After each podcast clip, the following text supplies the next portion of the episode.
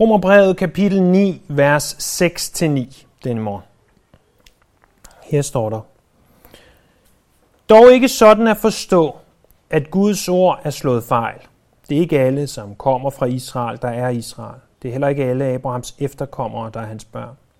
Det hedder jo, det er efter Isak, dine efterkommere skal have navn.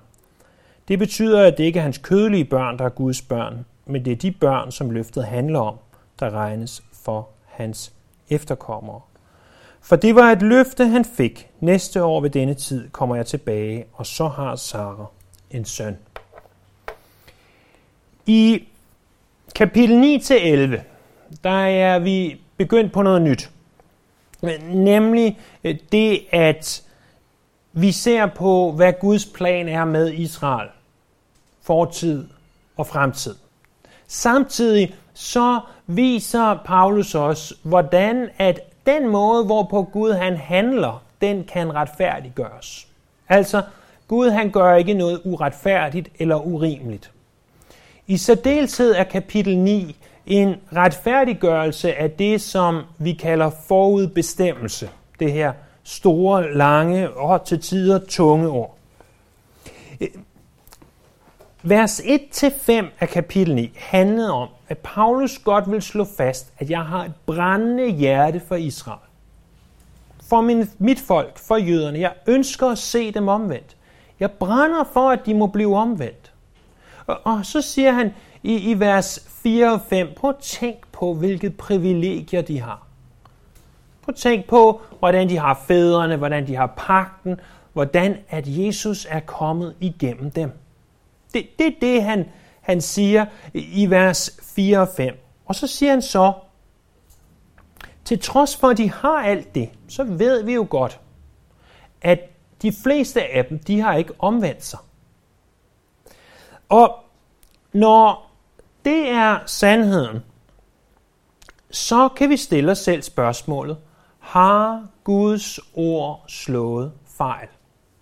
Har Guds ord slået fejl? Det er det, som han stiller, det spørgsmål, han stiller der i vers 6. Ikke sådan at forstå, at Guds ord har slået fejl.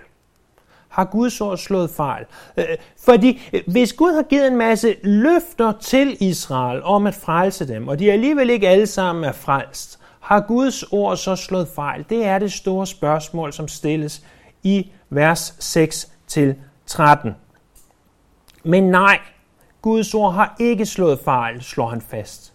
Fordi han vil minde os om, at frelse altid har været ved udvælgelse, altså ved, at nogen bliver udvalgt. Og ikke bare noget, der kommer per automatik. Og vi skal i dag se på, hvordan det gælder for Isak, og næste gang, hvordan det gælder for Jakob. Isak var, ser du, et udvalgt barn. Hvorfor var han et udvalgt barn? Det var han, fordi øh, ikke alle fra Israel er Israel. Det er sådan øh, lidt kryptiske måde at skrive på. Dog ikke sådan at forstå, at Guds ord har slået fejl. Det er ikke alle, der kommer fra Israel, der er Israel. Øh, først og fremmest så vil jeg understrege, at Gud har ikke endegyldigt afvist sit folk. Det kommer vi til at se i kapitel 11. Der hvor at at Paulus siger, jeg spørger nu, har Gud da forkastet sit folk? Aldeles ikke. Jeg er jo selv israelit af Abrahams slægt af Benjamins stamme. Øh, Gud har ikke forkastet sit folk, som man først har vedkendt sig. I ved jo, hvad skriften siger i stykket om Elias. Og så fortsætter han. Så han har ikke forkastet sit folk, men han har sat dem til side for en stund, for at vi, som er hedninger, må blive podet ind. Øh, men jeg tror heller ikke, at du finder nogen, der vil argumentere for, jo det finder nogen, men ikke nogen, der vil være intelligente nok til at se argumentet til ende, der vil argumentere for, at bare fordi du er israelit, så vil du automatisk blive frelst. For hvem kan argumentere for, at de forfærdelige onde konger af Nordriget, at de alle sammen blev frelst bare fordi de var af Abrahams slægt? Til trods for, at de brændte og dræbte profeterne, til trods for, at de hånede Gud og dyrkede Baal, vil de så alligevel blive frelst blot fordi de stammede fra en bestemt person? Aldeles ikke. Aldeles ikke. Og det er ikke alle som er fra Israel, der er Israel. Det vil sige, øh, bare fordi du kommer fra Israel, betyder ikke, at du er det ægte Israel, er det, som han siger. Applicering er ganske enkelt. Fordi du og jeg fødes ind i et bestemt land, så betyder det langt fra automatisk, at vi er Guds børn. Øh, vi kalder jo Danmark for et kristent land, og det kan vi naturligvis betvivle. Øh, men vi må da medgive, at vi har en grundlov, der tilnærmelsesvis er bygget på et kristent fundament, og at vi har hospitaler, og vi har skoler, og vi har alt muligt andet godt som resultatet af, at vi er et såkaldt kristenland. Vi har endda en evangelisk folkekirke. Og selvom vi kan stille spørgsmål til mange af de her ting, og det med rette, så må vi også sige, at vi er bedre stillet end en eller anden, der bor i junglen og aldrig har hørt Guds ord før. E, eller et eller andet kommunistisk land, hvor kristendommen er ganske forbundet med forfølgelse. Men vi er født i Danmark. Vi er ikke per automatik kristne, fordi vi er født ind i et såkaldt kristen land.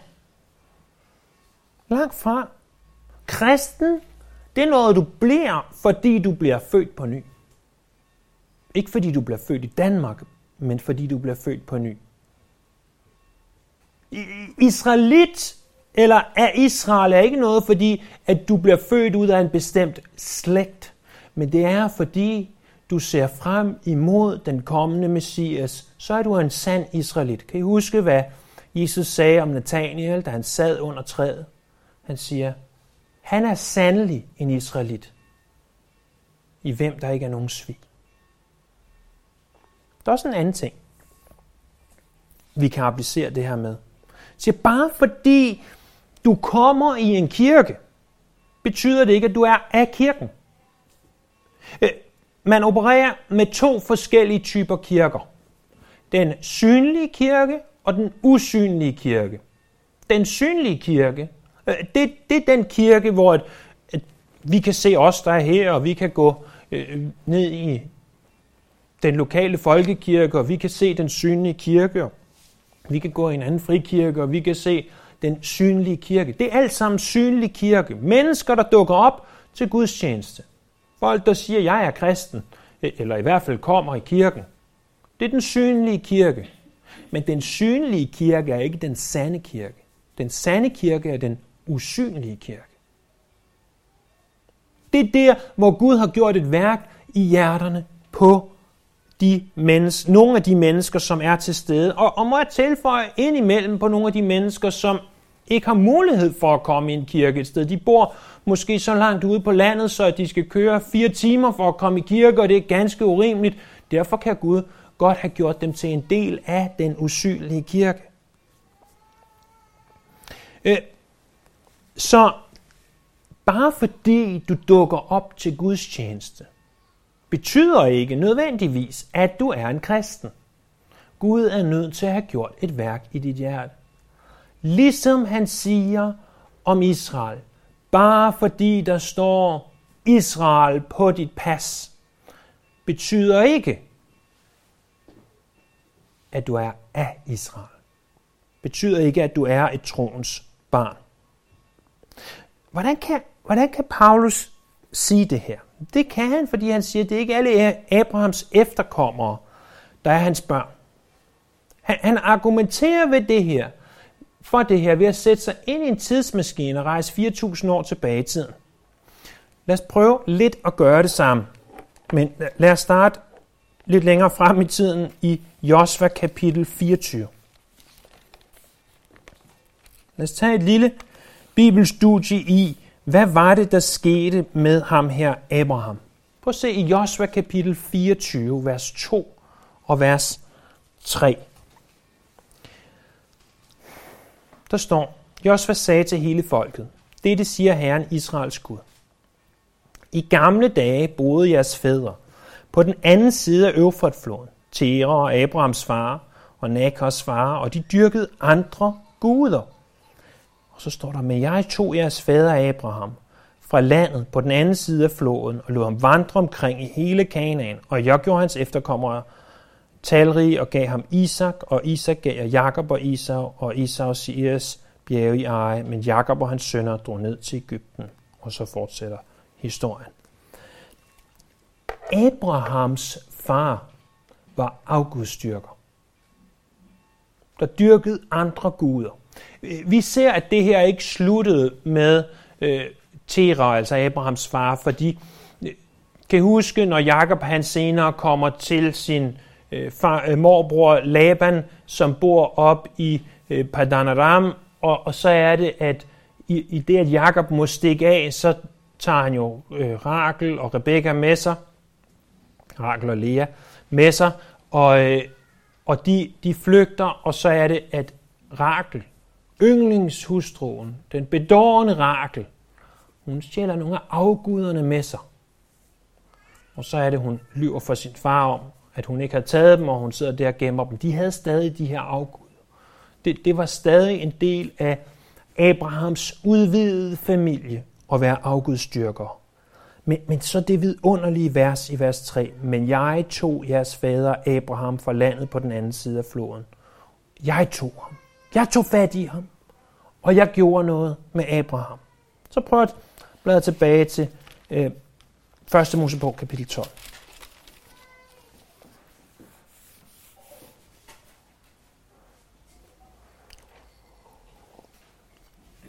Fordi i 1. Mosebog kapitel 12, der ser vi, hvordan det her sker. Der står i vers 1. Herren sagde til Abram, husk han havde først navnet Abram og fik så siden navnet Abraham. Så Han siger, forlad dit land og din slægt og dit fars hus og drag til det land, jeg vil vise dig. Jeg vil gøre dig til et stort folk, og jeg vil velsigne dig. Jeg vil gøre dit navn stort, og du skal være en velsignelse. Han, han siger, forlad alt det der afgudstyrkelse. Du, du må give afkald på det.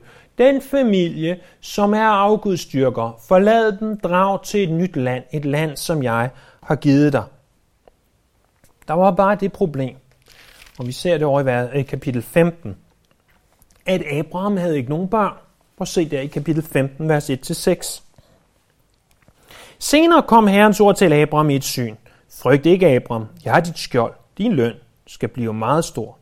Abraham svarede, Gud herre, hvad kan du give mig, når jeg må gå barnløs bort, og Eliezer skal være min arving? Abraham sagde, du har ikke givet mig afkom, så min hustral skal arve mig. Da lød herrens ord til ham. Nej, han skal ikke arve dig. Dit eget kød og blod skal arve dig. Så tog han ham udenfor og sagde, se på himlen og tæl stjernerne, hvis du kan. Og han sagde, så mange skal dine efterkommere blive. Abram troede Herren, og det regnede han ham til retfærdighed.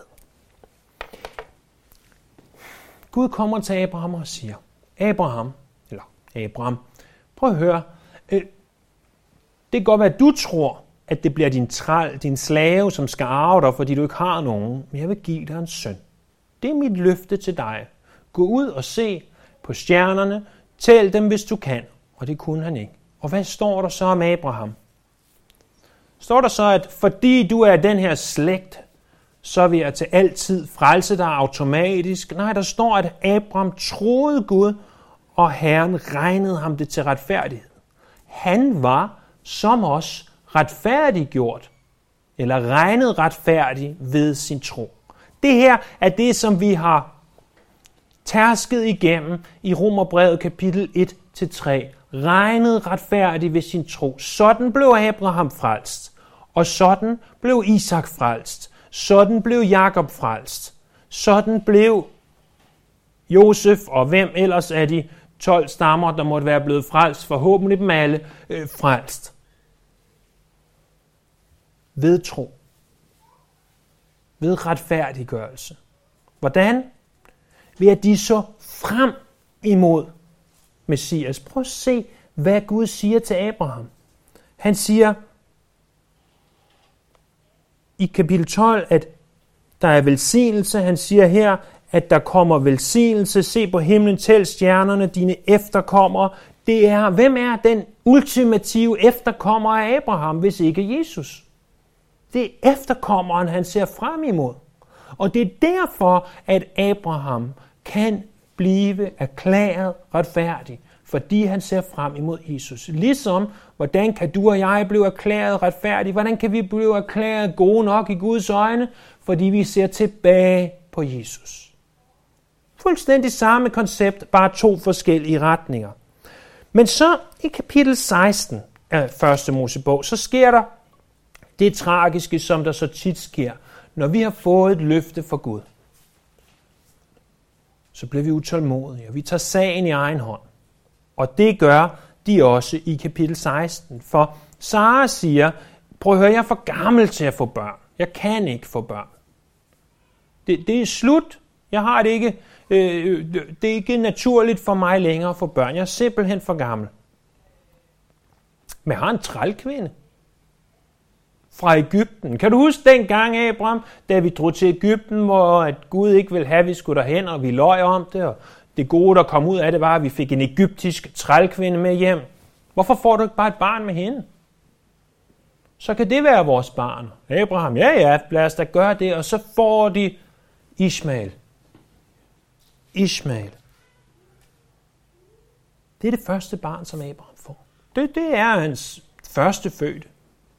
Det er barnet, og Abraham tænker, jamen, så er det gennem Ismael, at jeg skal velsignes og blive så talrig som himlens stjerner. Men i kapitel 17 gør Gud det klart, at sådan havde han ikke bestemt det. Prøv at se der i kapitel 17, vers 18 og 19. 17, 18, 19. Kapitel 17, vers 18 og 19. Abraham sagde til Gud, Måtte Ishmael leve for dit ansigt. Men Gud sagde til ham, nej, din kone Sara skal føde en søn, og du skal give ham navnet Isak. Men jeg vil oprette min pagt som en evig pagt for hans efterkommer. Nej, det er ikke gennem Ishmael. Din kone skal føde en søn, og du skal give ham navnet Isak. Øh, så vi ved, at Abrahams første søn var Ishmael. Vi ved også over fra kapitel 25, vers 1-4, at efter Sara hun dør, så tager Abraham sig en ny hustru, Ketur. Og han får ikke mindre end seks drenge med Ketur. Det vil sige, øh, han har Ishmael, han får Isak som nummer to, og efter det kommer seks andre drenge. Altså som minimum, hvad vi hører om, otte drenge i alt. Men en, en af dem bliver udvalgt. En af dem er den udvalgt igennem, hvem slægten skal videregå, igennem hvem Messias slægten skal komme. En eneste. Appliceringen af det her er tofoldig. Den første del, den er relativt lige til, og, og ligger sådan set ikke så fjern for det her med at være født ind i et kristent land. For hvad hvis du var født ind i en kristen familie? Det er endnu bedre at være født ind i en kristen familie, end det er at være født ind i et kristen land. For en kristen familie bliver Guds ord ophøjet. Bøn bliver værdsat. Øh, tilbedelse øh, om søndagen bliver prioriteret. Og du har alt det her, som du ikke nødvendigvis har, bare fordi du er et land, der kalder sig, men ikke er kristen. I en familie, der rent faktisk er kristen. Hvilket mægtigt privilegium. Men betyder det, at du automatisk er løftets barn? Betyder det, at, at fordi vi har derhjemme en kristen familie og forsøger at læse Bibelen sammen de fleste dage og bede sammen, at mine børn så automatisk er frelst? Langt fra. Langt fra. Sådan fungerer det ikke. Og, og vi kan udstrække det her til at tale om noget, som har så stor betydning i vores samfund, nemlig barnedåben. Betyder det, at fordi vi døber et barn med en smule vand, at det så bliver frelst? Bestemt ikke. Og jeg vil ikke nu bruge tid på at gå ind i, hvorfor jeg mener, at folkekirkens øh, syn på dåb i det hele taget er forkert. Men jeg tænker, at du som jeg har hørt sætningen før. Er du kristen? Ja, jeg er døbt og konfirmeret. Jeg har min barnetro. Sådan fungerer det ikke, Marker. Sådan fungerer det ikke. Hvad, hvad med det? Ishmael var Abrahams søn, og alligevel var Ishmael ikke troens søn. Han var ikke løftets søn. Lad mig tage det et skridt, skridt videre til de, der døber voksne, så som os selv. Vi skal hverken døbe børn eller voksne. Vi skal ikke døbe børn, vi skal ikke døbe voksne. Vi skal døbe kristne. Vi døber ikke børn, vi døber ikke voksne. Vi døber kun ene og alene de, som har bekendt sig til Herren Jesus Kristus. Øh, de, som viser omvendelsens frugter. Og lad os aldrig fristes til at føle, at fordi vi har haft en bestemt opvækst, eller vi gjorde noget engang, fordi vi havde en bestemt oplevelse, at så er vi kristne. Det er ikke vores fortid, vores stamfædre, vores forældre, eller for den sags skyld vores dåb, der frelser os. Det er Gud, der frelser os. Jeg sagde, at der var to appliceringer af det her. Den anden, den, den første, jeg, jeg ved godt noget af det kan være kontroversielt og, og hårdt at høre, og vi kunne diskutere det sikkert i, i lang tid. Men den anden applicering af det her er en langt, langt større mundfuld. Og ganske svær at sluge.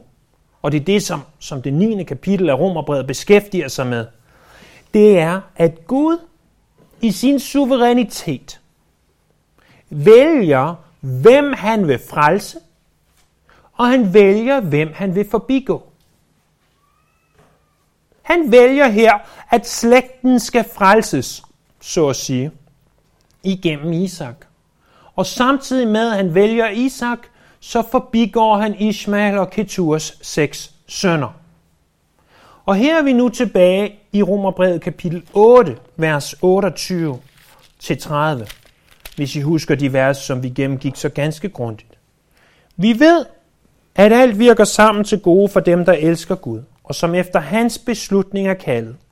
For dem, han forud har kendt, har han også forud bestemt til at formes efter sin søns billede, så han er den første fødte blandt mange brødre, og dem, som han forud har bestemt, har han også kaldet, og dem, han har kaldet, har han også gjort retfærdige, og dem, han har gjort retfærdige, har han også herliggjort.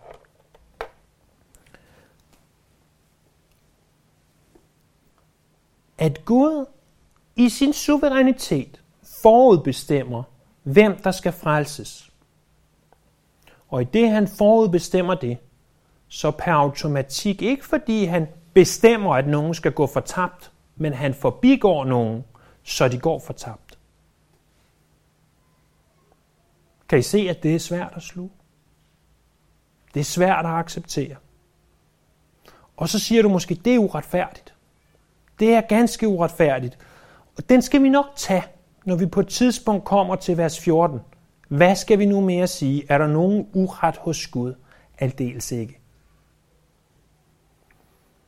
Og jeg siger ikke, at du skal forstå det her. Jeg forstår det ikke 100%. Jeg siger ikke, at du øh, nødvendigvis skal 100% acceptere det, andet end fordi, at det er Guds ord.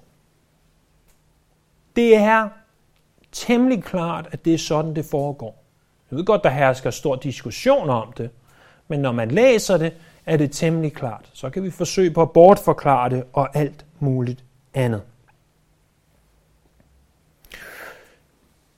Det leder os til vers 8 og 9, hvor det bliver understreget, at Isak er et løftets barn. For det, der kommer til at ske, det er, at Abraham bliver besøgt af Gud. Og Gud lover Abraham det, som står i Romerne 9.9. Næste år ved denne tid kommer jeg tilbage, og så har Sara en søn. Det var løftet. Hvad vil det sige, at Gud giver et løfte? I den her sammenhæng, der er et løfte noget i retning af, at Gud han skaber ved sit ord. Så, så ligesom når han i, i 1. Mosebog kapitel 1 skaber ved sit ord og siger, bliv lys, og så blev der lys. Sådan skaber Gud også her ved sit ord ved at love, at Sara skal have en søn, og så får hun en søn. Hun får ganske vist den søn igennem, og jeg vil sige relativt naturlige måder, fordi det er ikke naturligt for en kvinde på 90 år at få et barn. Men alligevel blev hun gravid på den måde, som kvinder nu engang bliver gravid. Så, så Gud skabte liv med sit ord. Og det minder os om, hvordan vi bliver Guds børn. Hvordan er du blevet til Guds barn? Ved at Gud har gjort et værk i dit hjerte. Ved at Gud har taget dit stenhjerte og givet dig et hjerte af kød, siger Jeremias i kapitel 31. Øh, ved at du er født på ny, siger Jesus i Johannes kapitel 3. Ved at du fødes ved hans levende ord, siger Peter i kapitel, første brev, kapitel 1. Han, han giver os ganske simpelt et nyt hjerte. Det er måden, hvorpå vi bliver frelst. Ja, og derfor kan vi stille os selv spørgsmålet. Når Sara bliver gravid, og hun egentlig ikke kan, hvor stor en del har hun så i det? Ingen. Når vi bliver frelst og får et nyt hjerte, og vi må få en hjertetransplantation, om du vil, hvor stor en del har vi så i det? Ingen. Ingen er svaret. Vi har ingen del i det. Og så alligevel opstår der her et paradoks, som oftest får de fleste af vores hoveder til at spænde hurtigere end en CD-afspiller, hvis I stadig kan huske, hvor hurtigt sådan en spillede. Fordi alligevel, til trods for at vi ikke har nogen del i frelsen, at frelsen er ene og alene for Gud, så kaldes vi alligevel til at omvende os og tro på evangeliet. Og, og som vi skal se i kapitel 10, du og jeg, vi kaldes til at prædike evangeliet. Vi kaldes til at forkynde evangeliet, til trods for, at Gud i sin suverænitet udvælger og bestemmer, hvem der skal blive frelst og giver dem nye hjerter. Men han bruger forkyndelsen af evangeliet. Og han siger, når han har givet os et nyt hjerte, så viser vi, at det er sandt ved, at vi omvender os og ved, at vi tror. Frelsen kommer fra Gud. Lad os prøve, prøve at opsummere en gang. Hvad er, det, hvad er det, vi har lært? Vi har lært, at Guds ord ikke har slået fejl. Og når jeg taler om Guds ord her, så er det ikke om Bibelen. Selvfølgelig slår Bibelen ikke fejl. Det ved vi godt. Men det er Guds ord i løfterne til Israel. Det, det er det, der menes med Guds ord. Han siger, øh, det er altså ikke alle israelitter, der bliver frelst. Det er ikke alle, der nedstammer fra Abraham, der er blevet frelst. Ismael blev det ikke. Keturs seks sønner blev det ikke, hvad vi ved af i hvert fald. Og øh, som vi senere kommer til at se næste gang, jamen så fik øh, Isak, han fik to sønner, Jakob og Esau, og Jakob var den udvalgte, Esau var ikke. Så altså, at man i det gamle testamente også måtte have øh, nødvendigt at tro på Jesus, ligesom det er i den nye testamentlige tid. En anden ting, vi har lært, det er, at det er ikke vores land, det er ikke vores familie, det er ikke ydre ritualer, der frelser os, det er Gud. Det er ham, der vælger, hvem der skal frelses, og hvem der skal forbigås. Og endelig så har vi lært, at han giver os et nyt hjerte, og derved gør os til løftets barn. Hvis det her provokerer dig, øh, så er du ikke alene. Læren om udvælgelse, om forudbestemmelse, er den mest forhatte lære i sand kristendom. Så, så simpelt er det.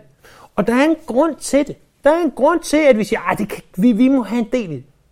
det. Det kan ikke være helt rigtigt. Og, og vi prøver at bortforklare det. Og ved I, hvorfor vi gør det? Det er fordi, at når Gud alene frelser, så får Gud alene æren. Og så er der ikke noget ære tilbage til os. Kender I de her sange øh, og, og ting, vi siger, øh, hvor, hvor vi synger, jeg har fundet Jesus, og jeg fandt Jesus, og jeg gjorde det her, og jeg gjorde det her, og jeg gjorde alt det her. Og, og jeg tænker, at, at mange af os, inklusiv mig selv, har sagt det her. Jeg har omvendt mig, og jeg er blevet frelst, og jeg, jeg, jeg, jeg, jeg.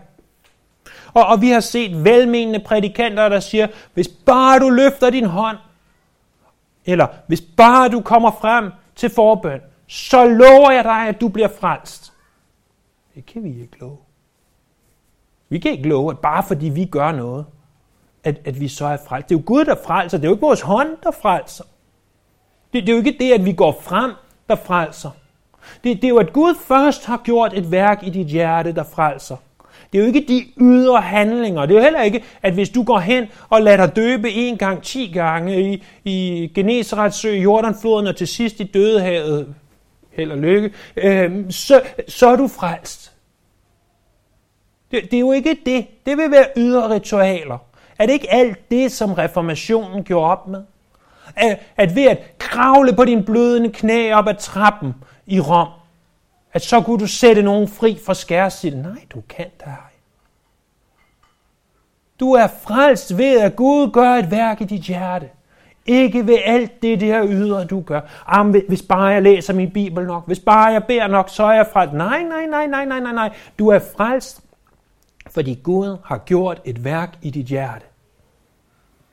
Vil det give sig til udtryk i, at du læser Bibelen? Absolut. Vil det give sig til udtryk i, at du kommer til Guds tjeneste? Absolut. Vil det give sig til udtryk i, at du lever det kristne liv? Absolut. Men du har aldrig frelst dig selv. Og derfor er læren om udvælgelse så forhat, og alle mulige forsøger at bortforklare den. Hvorfor? Fordi der er ikke noget ære tilbage til os. Alt for stolthed er væk. Vi står der, som vi sang i, i Arnes fantastiske sang, A Wretch. Saved is a wretch like me, synger vi i Amazing Grace sangen.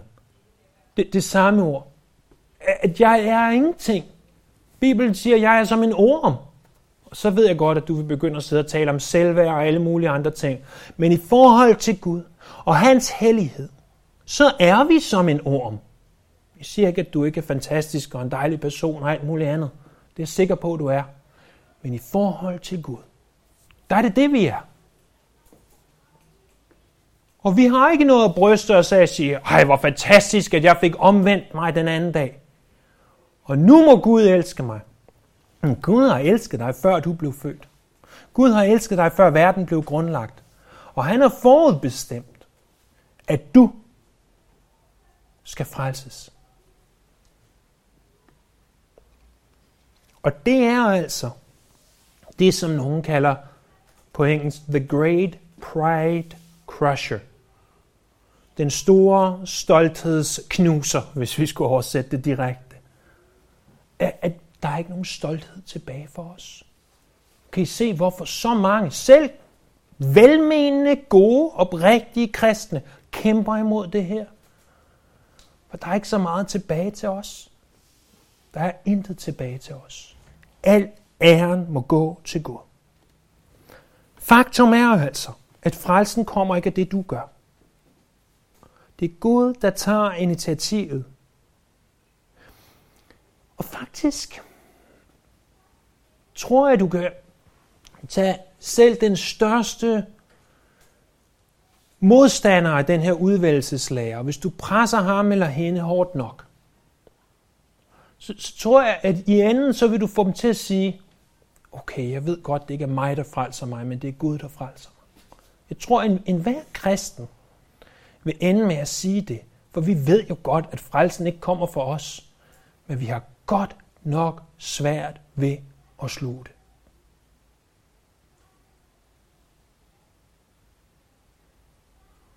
Ikke sådan at forstå, at Guds ord har slået fejl. Det er ikke alle, som kommer fra Israel, der er Israel. Det er heller ikke alle Abrahams efterkommere, der er hans børn. Det hedder jo, det er efter Isak, dine efterkommere skal have navn. Det betyder, at det ikke er hans kødelige børn, der er Guds børn, men det er de børn, som løftet handler om, der regnes for hans efterkommere. For det var et løfte, han fik. Næste år ved denne tid kommer jeg tilbage, og så har Sara en søn. Kan I se? Israel havde alle de her privilegier, vers 4 og 5. Og alligevel var det på det tidspunkt, Paulus skriver det her, en ganske, ganske lille procentdel af dem, der var frelst. Men så siger Paulus, det er der ikke noget nyt i, for sådan har det altid været. En ud af otte drengebørn var de udvalgt. Isak ud af Ishmael og Keturs seks sønner, en ud af otte. Det var alt. Og sådan fortsatte det. Gud har altid gjort det sådan. Han har altid udvalgt. Han har altid forbigået. Han har altid gjort nogen til løftets børn. For at han må få al ære. Lad os bede.